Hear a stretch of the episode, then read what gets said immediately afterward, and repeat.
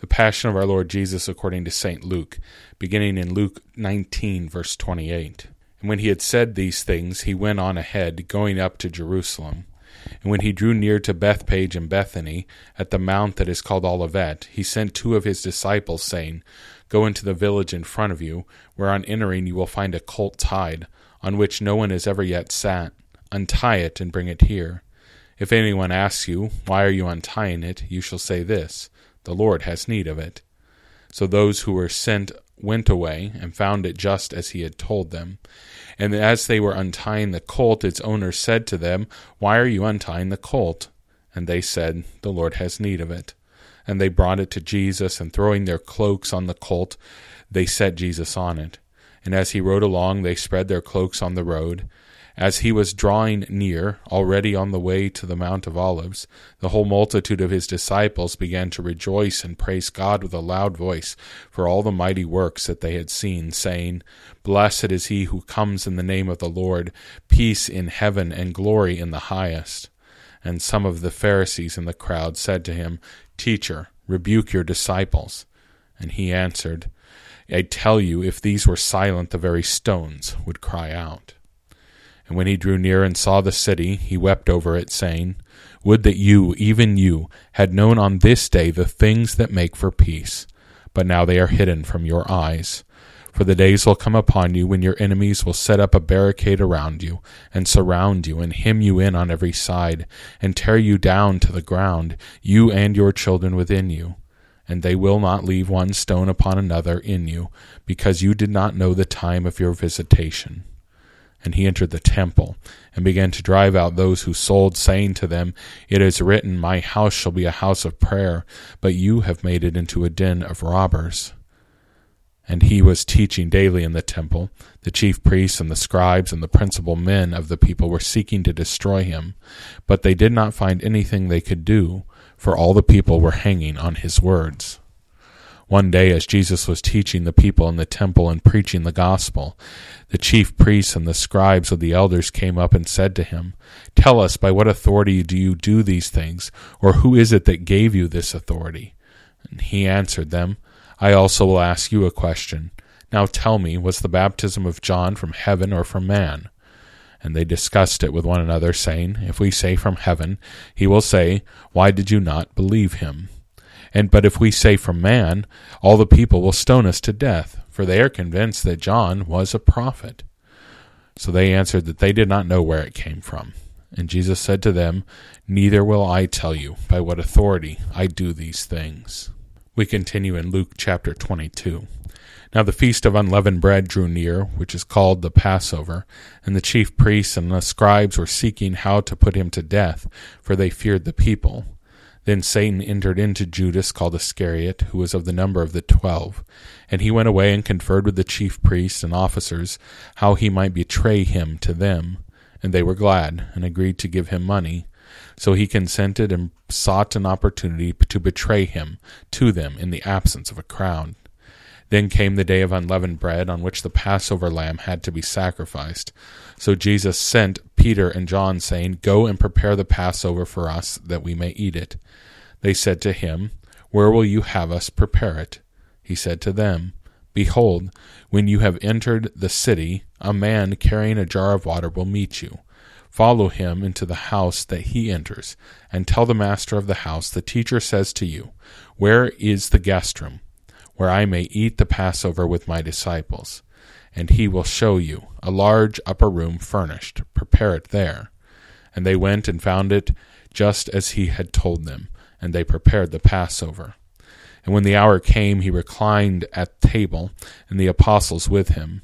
And he said to them, I have earnestly desired to eat this Passover with you before I suffer. For I tell you, I will not eat it until it is fulfilled in the kingdom of God.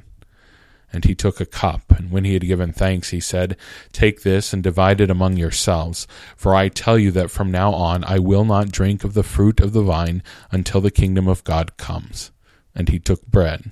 And when he had given thanks, he broke it and gave it to them, saying, This is my body, which is given for you. Do this in remembrance of me. And likewise the cup, after they had eaten, saying, This cup that is poured out for you is the new covenant in my blood. But behold, the hand of him who betrays me is with me on the table. For the Son of Man goes as it has been determined, but woe to that man by whom he is betrayed. And they began to question one another which of them it could be that was going to do this. A dispute also arose among them as to which of them was to be regarded as the greatest. And he said to them, The kings of the Gentiles exercise lordship over them, and those in authority over them are called benefactors. But not so with you.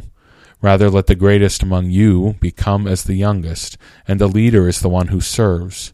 For who is the greater, one who reclines at the table, or one who serves? Is it not the one who reclines at the table? But I am among you as one who serves.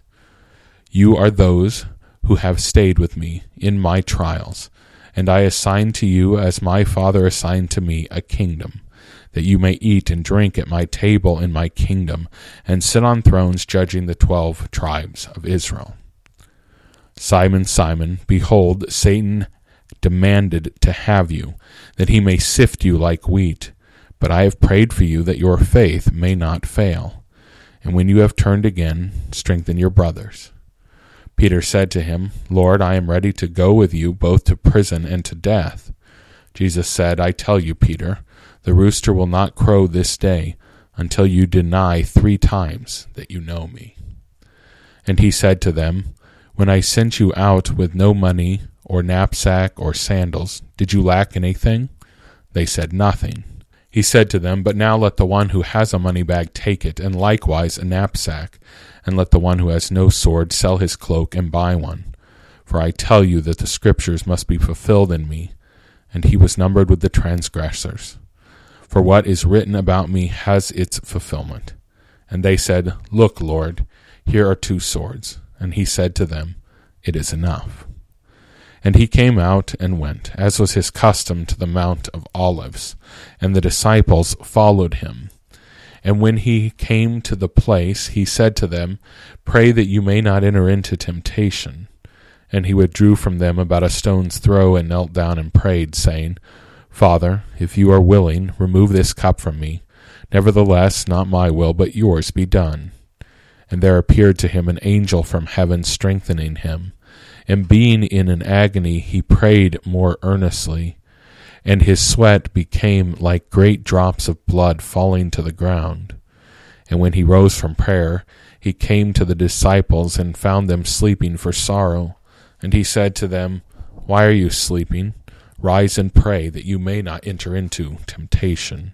While he was speaking, there came a crowd, and the man called Judas, one of the twelve, was leading them. He drew near to Jesus to kiss him, but Jesus said to him, Judas, would you betray the Son of Man with a kiss? And when those who were around him saw what would follow, they said, Lord, shall we strike with the sword? And one of them struck the servant of the high priest and cut off his right ear. But Jesus said, No more of this. And he touched his ear and healed him. Then Jesus said to the chief priests and the officers of the temple and the elders who had come out against him, have you come out against me as a robber with swords and clubs? When I was with you day after day in the temple, you did not lay hands on me. But this is your hour and the power of darkness. Then they seized him and led him away, bringing him into the high priest's house. And Peter was following at a distance. And when they had kindled a fire in the middle of the courtyard and sat down together, Peter sat down among them. Then a servant girl, seeing him as he sat in the light and looking closely at him, said, This man was also with him. But he denied it, saying, Woman, I do not know him. And a little later, someone else saw him and said, You also are one of them. But Peter said, Man, I am not. And after an interval of about an hour, still another insisted, saying, Certainly this man also was with him, for he too is a Galilean. But Peter said, Man, I do not know what you are talking about. And immediately, while he was still speaking, the rooster crowed. And the Lord turned and looked at Peter. And Peter remembered the saying of the Lord, how he had said to him, Before the rooster crows today, you will deny me three times. And he went out and wept bitterly. Now the men who were holding Jesus in custody were mocking him as they beat him. They also blindfolded him and kept asking him, Prophesy, who is it that struck you? And they said many other things against him, blaspheming him.